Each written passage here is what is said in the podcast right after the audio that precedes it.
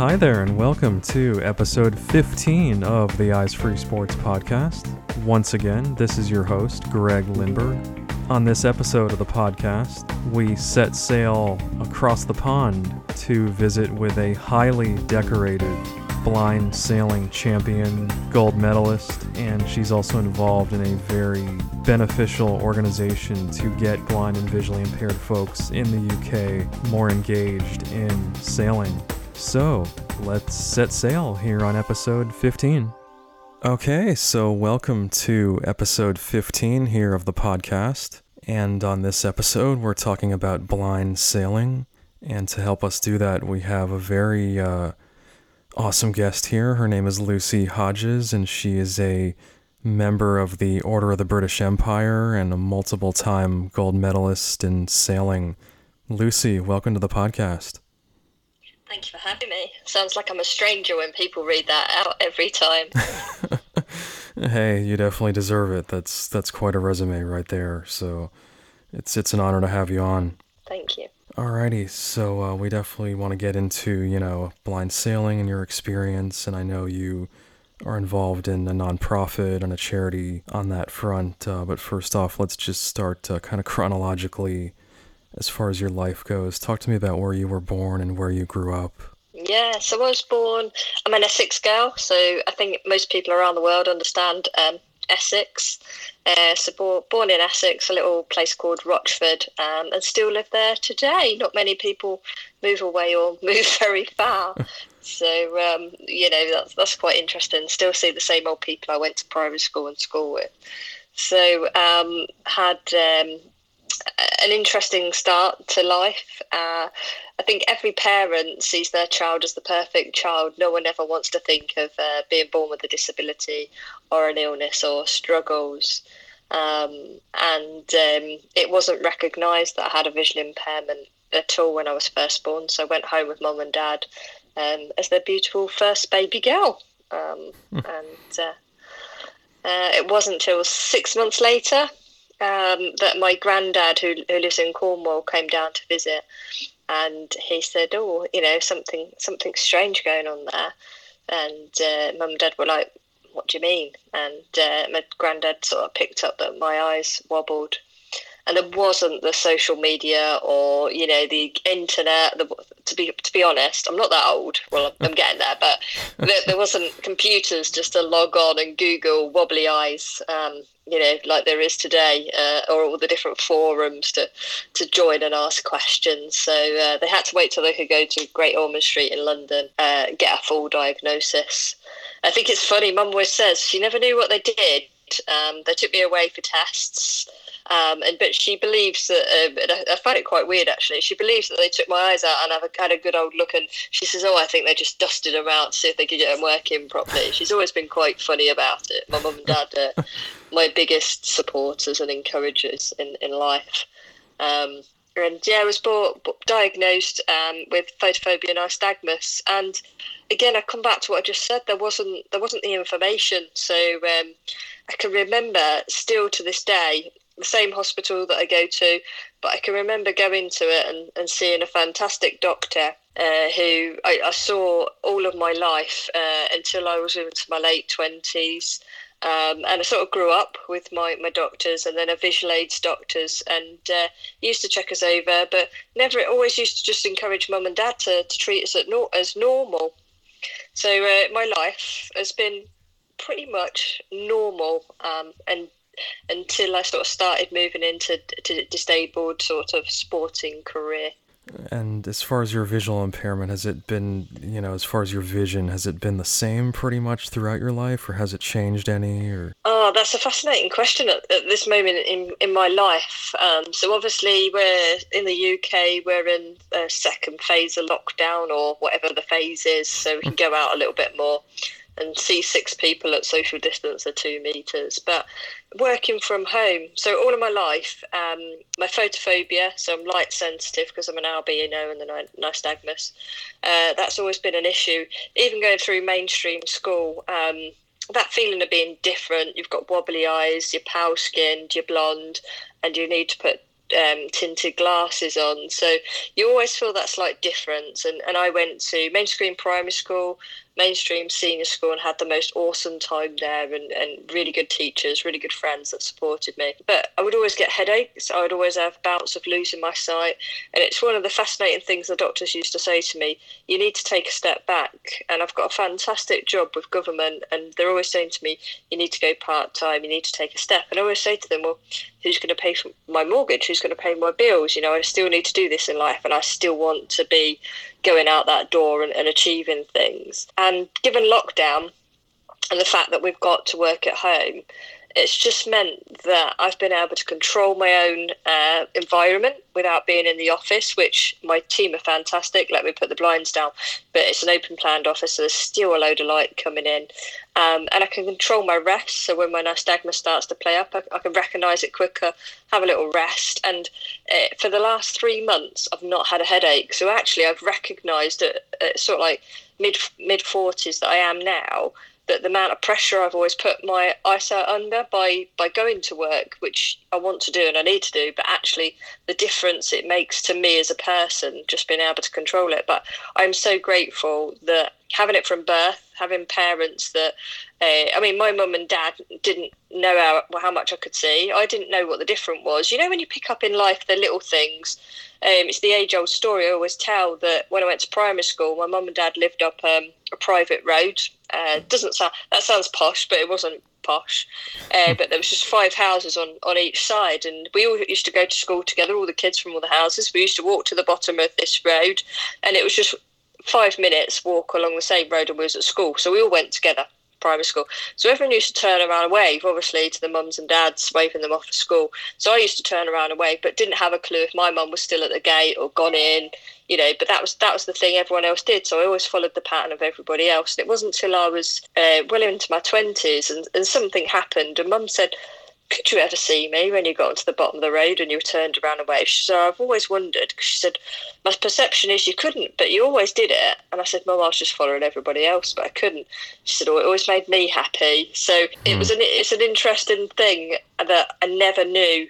Um, and the encouragement and support of um, the people around me at school, uh, my teachers, Mark Suckling and Pauline McGarry um, at senior school, they was always very much there saying, you can do.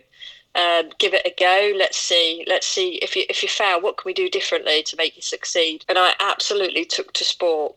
Um, if I could put a pen down, um, because we, we didn't have the iPads kids got nowadays, the visually impaired kids, I still had to write uh, and I had to try and read it back. So I did have um, my support worker, Pauline, at, at mainstream school. But sport, they, I mean, my school were fantastic. They bought balls with marbles in, so I could still play with the other kids. Um, I was a swimmer, so they, I was always picked for all the events, uh, and there's so much encouragement that I think that's why sport became very much a driver in my life and a, an outlet to maybe some other frustrations that you, you do get when you're visually impaired. But um, it's it's stable, but it's a lot better since lockdown. right. Very interesting. Yeah, it is amazing what we're learning about ourselves during this whole lockdown and you know, just being in kind of the same environment every day, I can definitely relate working from home versus being in an office. And like you said, being able to control the environment is, you know, and it's, it's very advantageous to many of us. So that's, that is an interesting, you know, perspective. I've, definitely, definitely gained so much out of this. There's people I do know that that's out there that, that haven't, you know, haven't gained and socially isolated and, and stuff like that. So I, I really recognise that, and we'll probably talk about that later with the charity. But for me personally, just that little benefit of understanding myself, and I've not understood myself or my eyesight or the the benefits it can have of having that period in darker space to do activities and tasks and, and how much I, I gain from it. So, um, yeah, something I want to take forward with work once this is over for definite. For sure, yeah. So then, as far as sports, I know you did mention swimming. Was that kind of the first sport that you really took to, you know, as a child? Yeah, um, I took so I swam for um, Southend on Sea when I was younger, and uh, it was from a real early age. Uh, I was with that club, so went all the way through to an adult really, um, and was in, encouraged um, to to be active in, in the club. Um, I never went first in a lane because I was useless at seeing the clock and reading the clock, um, but was always was always there. And no one ever, when I got it wrong or slightly caught someone, no one ever sort of moaned or anything. So much understanding. Um, you know, it was amazing. At hmm. galas. I always knew I was that tiny bit slower. Didn't have the same reactions. My turns were slower um, growing up as a child. And then I found Phoenix in Colchester, a disabled swim club, when I was a lot older. I found it that a little bit too late in life, which is a shame. I wish I'd have found it when I was I was um, younger. Uh, but I found it, you know, when I was I was sort of like uh, approaching my sort of like 18, 20, so it was a little bit too late. But I started doing disabled disabled galas with them.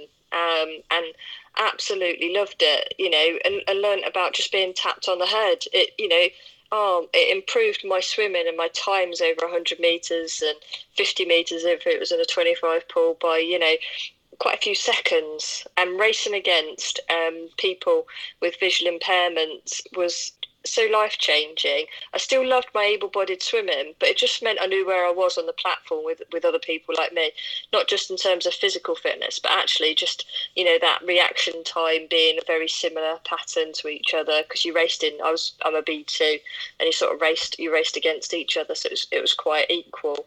Um, so I wish I found that in life. But I got two British records in uh, 50 and 100 metre breaststroke, and uh, I was quite happy with that. I was quite happy with that. But I think one of the things I always encourage when I meet people uh, with with visually impaired children, you know, if they are into sport, you know, it's really fantastic to be into mainstream school, but the avenues of disabled sport, um, use them as well. Do both at the same time, because if you are wanting to achieve um, Paralympic standard, world standard, that's your avenue. There's very few people that are able to achieve able-bodied standard. You know, when when the sort of like visual impairment is quite quite impaired. But I loved swimming. It was my oh, I used to swim seven, eight times a week hours mm. on end. And I did that till I was well in my 30s. Um, I used that as my form of exercise, you know, just playing up and down and feeling the water. Um, just just the power of your own body to, to, to swim and the faster you could go um, yeah, it was it was time out, and you don't need to see to swim. You can count your strokes, and yeah, occasionally when you forget, you, you hit the wall when you feel it, but right. you soon learn to start count again and not doing that little daydream. I'm quite a daydreamer sometimes, so uh, yeah. So swimming, uh, it, to be honest, water was everything in my life. Uh, we're, we're by the sea, in Essex, in Southend on Sea, uh, just next to the town of Rochford where we live. So uh, water was was everything. And yeah, like you said, swimming is it's such an accessible sport, and I, I always feel like it is the, probably the best form of exercise. I mean, they say you're using like every muscle when you swim, so it's it's so beneficial. Yeah, and it's low low impact. It's it's low impact, um, and you can you know go as fast or as slow or as gentle as you want, and um, it's a it's a real feeling of feeling at peace. I think uh, with swimming, I, I do feel at peace when I'm swimming. Definitely, yeah, same here. So then, as far as sailing, uh, from what I read, I guess it was your dad that actually kind of got you into sailing. Yeah, so um, like so like I say, being by the water, uh, we used to have uh, a canoe. My God, if you looked at my dad's garage, it's like one of those. Um, there's there's the um, the, the American program where they open up a locker and you have to bid on it, but you don't know quite what's in it. Oh God, yeah. you'd be you'd, you'd be betting on my dad's garage. It's got it's got everything in there. So he used to have canoes in there. We still does. It's all still in there. Canoes, little fold up dinghies. So we used to explore the water a lot.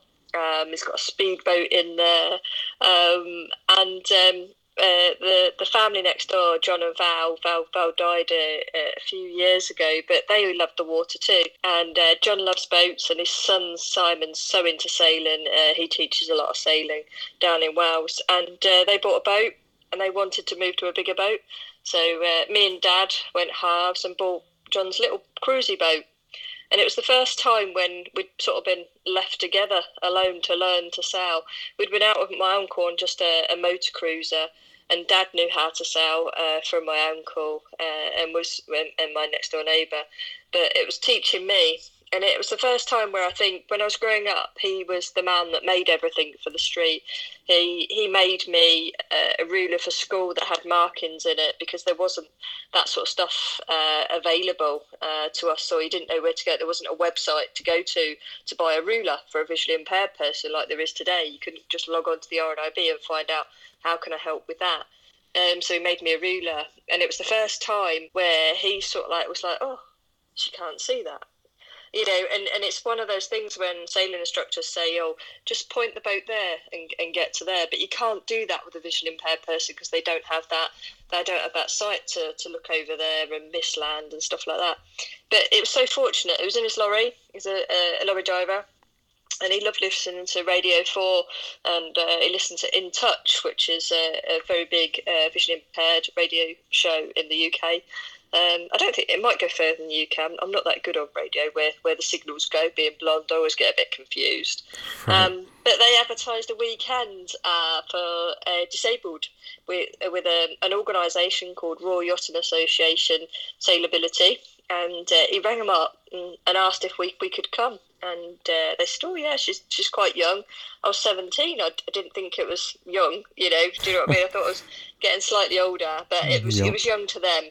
Uh, and uh, went along. Me and Dad, uh, we had our first day in dinghies, uh, just a, a little, uh, um, a little pico. Me and Dad, and then we went into a bigger yacht the next day and met a man called Julian Vanderwall, who sadly also died um, about a year, two years ago. And he was the hmm. biggest influencer, along with my dad, in life. And uh, he was of the attitude of uh, you can do it just go and try.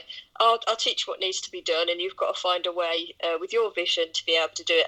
Hanking on the sail at the front, getting the clips the right way round, you know. And I, I'd learned from a very young age my memory was powerful as a visually impaired person, and my hearing was powerful. You haven't necessarily got better hearing, but you need to use it. And I soon learned on a yacht, if I memorised everything, it was better than being on a street where the bins come out on a Thursday, people walking along. On a yacht, the sails move, the booms move, but you're moving it with the wind and the breeze, and you're in so much more control of, of, of what's going on. And I just, from that moment on, I just knew that I was going to love the sport and uh, they asked me, so I knew they asked me to go to uh, the blind nationals, and I think my dad's words were, "But she don't know one end of the boat from the other yet. You can't ask her to go to a nationals." And they were like, "We can, we can, and we have, and we want you to bring her to Lymington." So that's sort of where it all started when I was sort of seventeen. Wow, that's a great story. As far as the uh, the visual classifications, I understand that there are certain you know classifications in terms of sailing, and I know many other blind sports. Could you kind of talk about that? Visual impairment is sort of uh, measured in what's called a B1, a B2, and a B3, and there are B4 and B5 categories as well. Um, so B1 is someone who's I, I always so this isn't the actual medical terminology. This is my um, use it easy guide to it. So B1 is someone that's totally blind.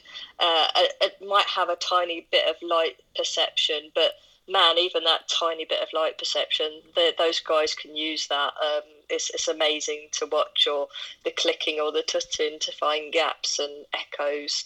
So that's hmm. sort of a B1 person. B2, myself, I've always been in the B2 position. So it's I always say it's the simplest things. Um, uh, can I can count fingers roughly um, close to my face, but everything else is blurred. So I can see blobs of shapes and colours, but it's no got no definition to it. Um, so I'm quite happy-go-lucky because uh, I've had it from birth. I think if I realised what I'm missing, I think that might be um, a bigger problem. But um, you know, and someone like me, I only see in two D. I don't see three D. Um, but it's it's what's called useful, slightly useful vision, and you can you can get about use of a cane and stuff like that, or a dog. Um, and then B three. This is someone I always say it's like tunnel vision where the the center of your vision is still really useful, but everything else is starting to get smaller and smaller, or those with peripheral vision. So you've still got some really good useful vision. My friend Liam, he's he's amazing. I sail with him. I've won three golds with him. Uh, we are a team. And it was like we combined our B2 and B3 together. Um, and he used to have like a, a, tiny pinprick in one eye, just like looking through a tiny, tiny cocktail straw just in one eye. But he, he scans and creates a picture.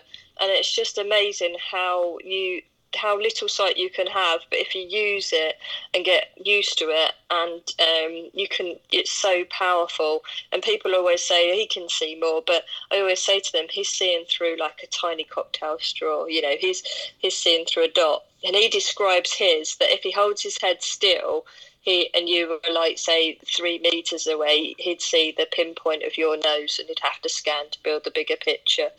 Um, hmm but he's he's now down into the B two category. But he started off with a a larger uh, tunnel vision. So uh, that's that's sort of how it works. And then B four, um, you've, you've got a little bit more. So you're sort of you, it's a sad position to be in. Actually, some of our sailors just got um, classified as B four, so they're they're in what's called I call no man's land. They're not quite able to compete able bodied, and they're not quite disabled enough or visually impaired enough to compete in sport and it's real balance. So with my organisation the b4s are totally included. I just can't take them to world championships but they're totally included up to national level um, because i know that my sister sits in a sort of like b4 category and um, you know her struggles are just the same. Um, they're, they're no different whether it's a b3 or a b4 so yeah, that's that's sort of how we how we work, and it's quite an easy way if you're starting up an organisation with visually impaired, or you meet someone visually impaired. Just having that little um, the, the little numbers do, does help because you can find out a bit more about what they can see. But everybody is different you know everyone's totally different. And, I, I strongly believe and you probably heard this before because i was born with a visual impairment i'm so lucky. Losing your eyesight like many of our uh, members sort of in your 30s in your 40s and having it deteriorate you know um, you know many of my friends are now deteriorating to totally blind. And uh, they had better sight than me and I just I just thank that you know I'm not heavily religious but I just say it's God's lucky little gift to me that, that mine was from birth birth and it is it is stable and I can make it more stable myself. Yeah, that's well said and I can definitely relate being visually impaired since birth as well. It's I, I just mm. can't imagine, you know, having driven and having a license and yeah. being able to do yeah. so many things and having that taken away from you it's, yeah, it's, just it's that be... independence in life, isn't it? Oh and yeah, I, I... that's a great word. Yep, no um, doubt. It, you know, I've I, I've sat around a table with a couple of my friends that are um, ex ex army, that had been blown up in Afghanistan, and, and I was truly shocked. For we we were at a sailing weekend, sailing together, and we were mm. doing. I can't remember what the chat was. It was a conversation about finding out more about people, and I think it ended up by the um, one of the guys has got no legs. Uh, he had an arm blown off and part of his face, and he said, "I'd much rather be me than you, Luce." And I was like why why and it and it did just come down to that word independence he said i've still got a car he that I walked into this pub by myself uh, and found found you lot. I can sit and read this menu. I can sit and read the specials board. I can still do every activity that I could do before I was blown up with the, you know, he's got different arms and different legs for the act. And I thought about it and, and it something rang true that actually through all what he's been through and his outlook in life, he did still have not a lot more than me, but that word independence was still so true in his life whereas in my life it, it takes a lot more organisation and uh, as you all know getting from a to b takes a bit of organisation and planning or relying on a taxi or a friend to get you there. Exactly. Yeah very well said. So then uh, back to sailing. Talk about you know as far as the adaptations and i know you've mentioned sound and you know potentially even some tactile elements and if just kind of take us through you know being on the boat with your fellow sailors and kind of what that whole experience is like. Yeah, so I suppose to to put it all a bit in content, so what context of what I do now. Um, after that weekend at the Nationals, it didn't go so well. Our boat broke, but it didn't stop me there. I, I went to my first World Championships out in Miami and won bronze. Was my first world title as a bronze, and um, at the time sailing in the UK, it wasn't like my swimming with Phoenix in Colchester that was regular, lots of competition. I was, I was like finding out more. Why isn't this readily available? Why can't we do this training more? You know, why is it just around one championships? And I started to question it more.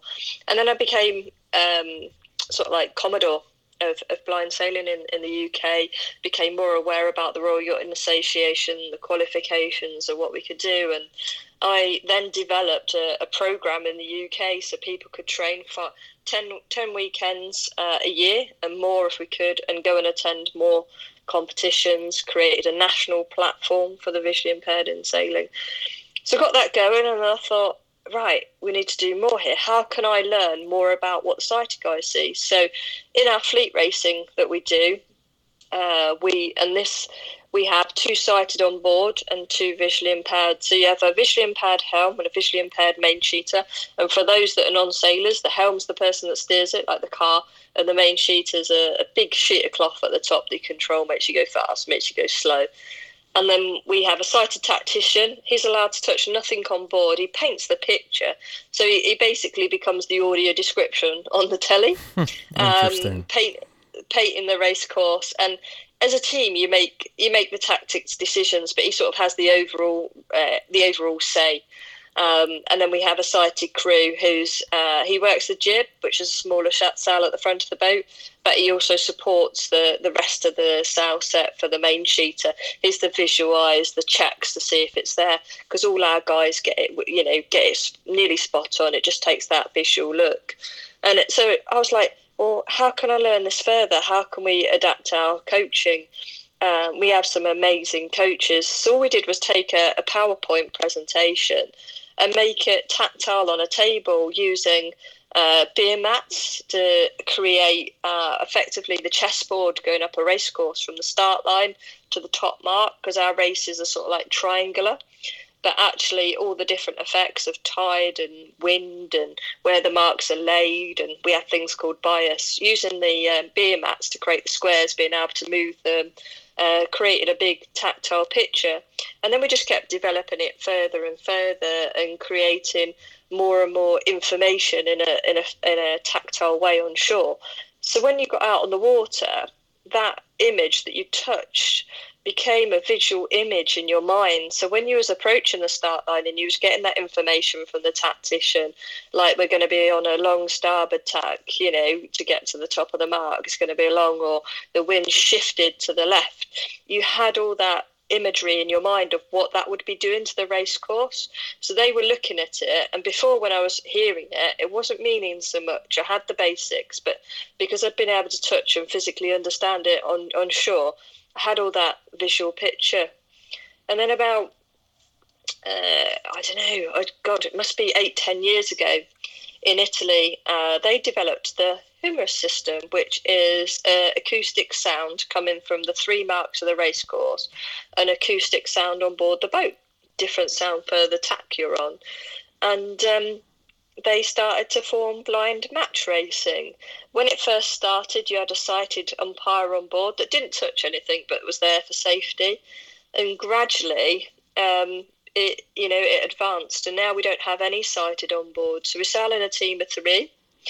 Uh, I act as the sighted tactician uh, on the jib, uh, Liam, my friend, he he trims the main sheet, and then Sharon, she's totally blind. She helms. So I have to now um, up my game, my communication. I become the audio describer, getting us around the boat, uh, round the round the course. Um, but what we did with our training, we had to then adapt our training again because the sighted guys weren't going to find the start line for us. How do you then coach getting between two noises on a start line? How do you then cope with the wind shifts? So we've had to re rethink some of our coaching and spend time in a field learning about sound and how it travels and then how it relates to the water because it bounces off the water and then the breeze can blow it. But it actually, um, you know, I think in when we did our, we won our third uh, gold medal in match racing. Uh, in 2018, me and Liam, and it was quite a light light wind event uh, on the last day, we were racing in front of Princess Anne, a great honour. Um, but light wind for a visually impaired person. We used the feel um, of the wind on our face, the feel of the boat. Um, you know, it's all about the feel. But in light wind, quite a lot of that goes. And for Sharon, she's lost all of her feel on the helm, so she was relying on me uh, feeling and keeping the boat going. And we we just kept that boat trucking through the water. And we actually looked at each other at, at the end of the race after waving at Princess Anne as we crossed the, the finish line. Um, we actually looked at each other and said, feel like sailors now, feel like real sailors, you know, being able to sail all week long in different conditions um, and achieve that gold, you know, it, it's an amazing adrenaline feeling.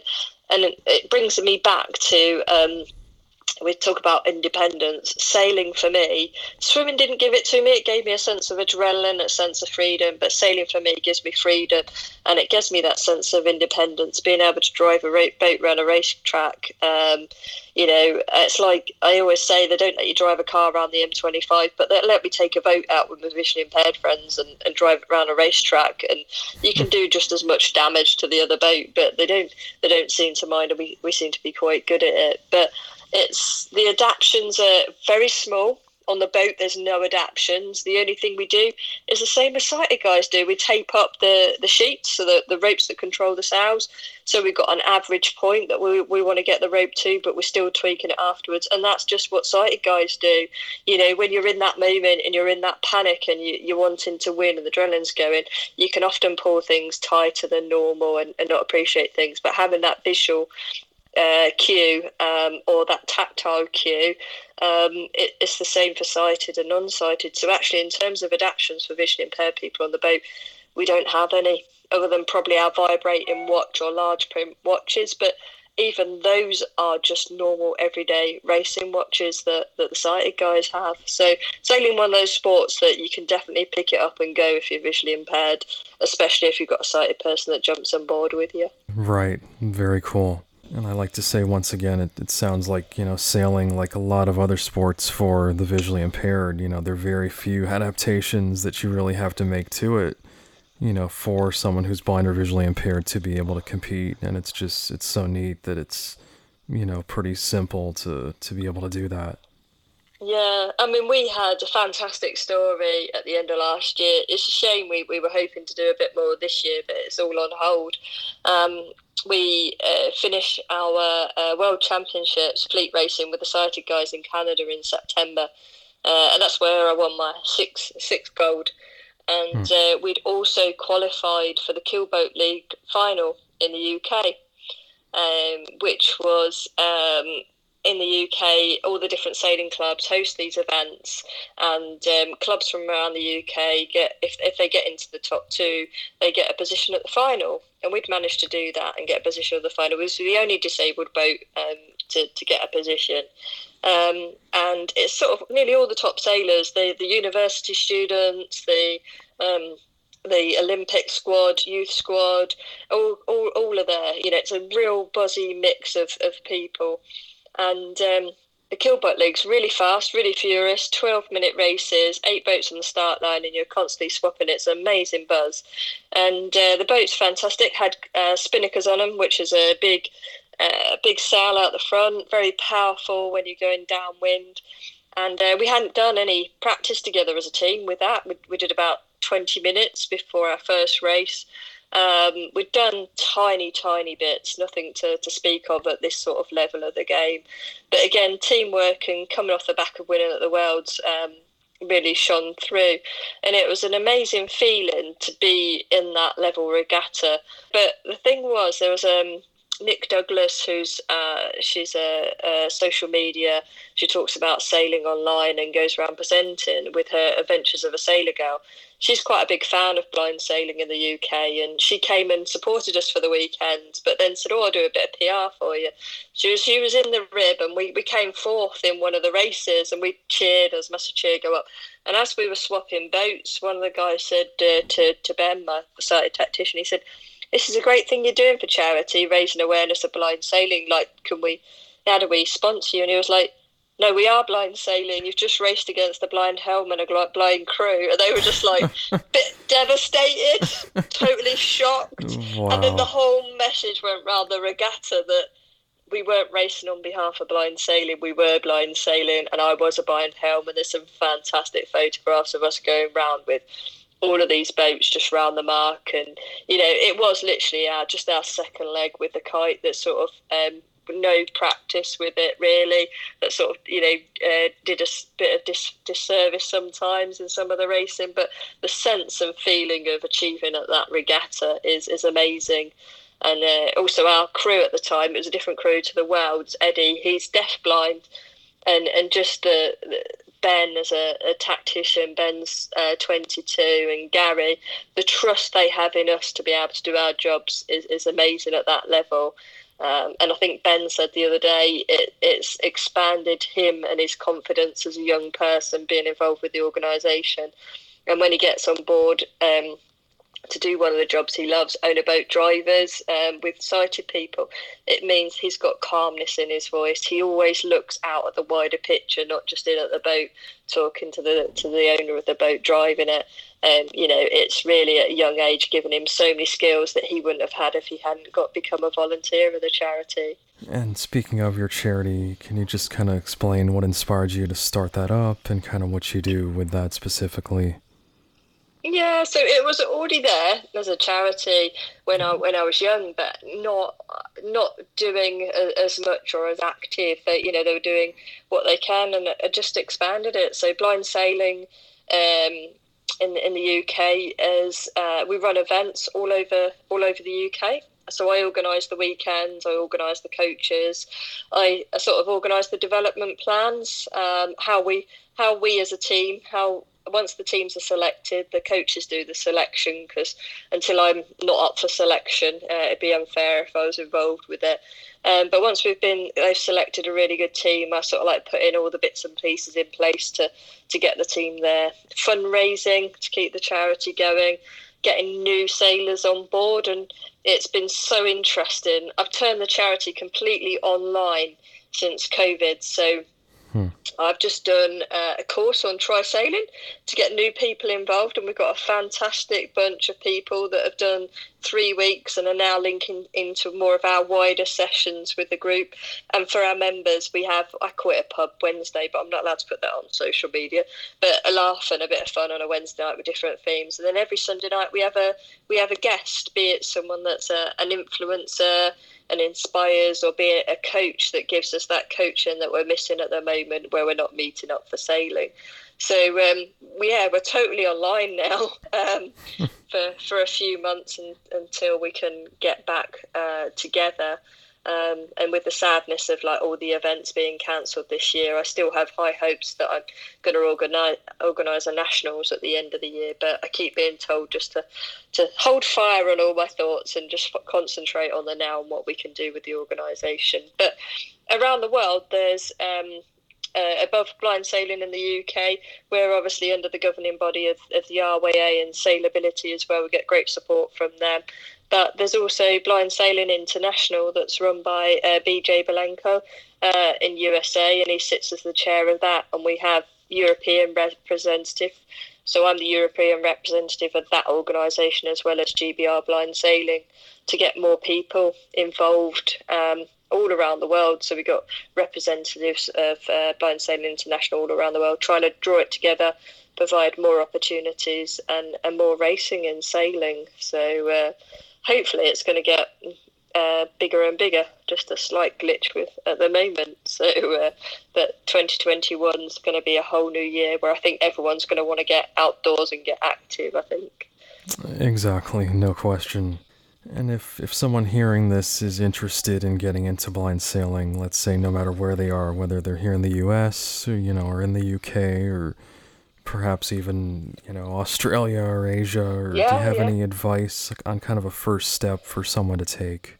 Contact us here at GBR Blind Sailing. So we're Blind Sailing UK on Facebook. Drop us a message or for our website, www.gbrblindsailing.co.uk uh, or email us blind.sailing at yahoo.co.uk and we can put you in touch with um, A Blind Sailing International, uh, who also have a website, or with your host country. So there's we've got friends all over the world uh, in blind sailing. So um, I can probably find a find a person and a location uh, for you to for you to meet with. um, yeah, I, I, love still. We've on our calls um, during the week.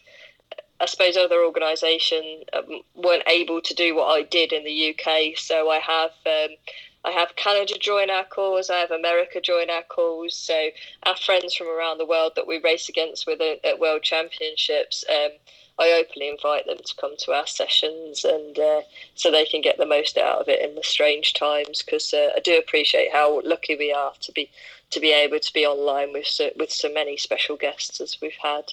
Um, so uh, yeah, so even our sessions are very uh, very worldwide at the moment. So uh, yeah, just just get in touch.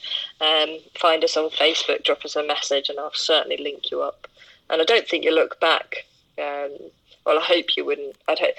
I can honestly say, in sailing, there's something for everyone. You don't have to be a racer like me. I still love cruising, and there's blind blind cruising associations um, just having that trip and um, going from A to B. And they're really well organised, uh, you know. So there's there's something for everybody in it. Or even in blind sailing that I run, you don't have to be a racer. You can come and learn and be part of our group and, and enjoy the camaraderie and making new friends. So uh, yeah, definitely something for everybody. All right. So, uh, once again, Lucy Hodges, uh, thank you so much for joining us here on Eyes Free Sports. And uh, it was really fun learning about blind sailing. I hope everyone out there learned a little something. And uh, once again, thanks so much for joining us, Lucy. Thank you for having me. To hear more episodes of the Eyes Free Sports podcast, visit eyesfreesports.com. Follow the podcast on social media at facebook.com slash eyesfreesports and on Twitter at eyesfreesports.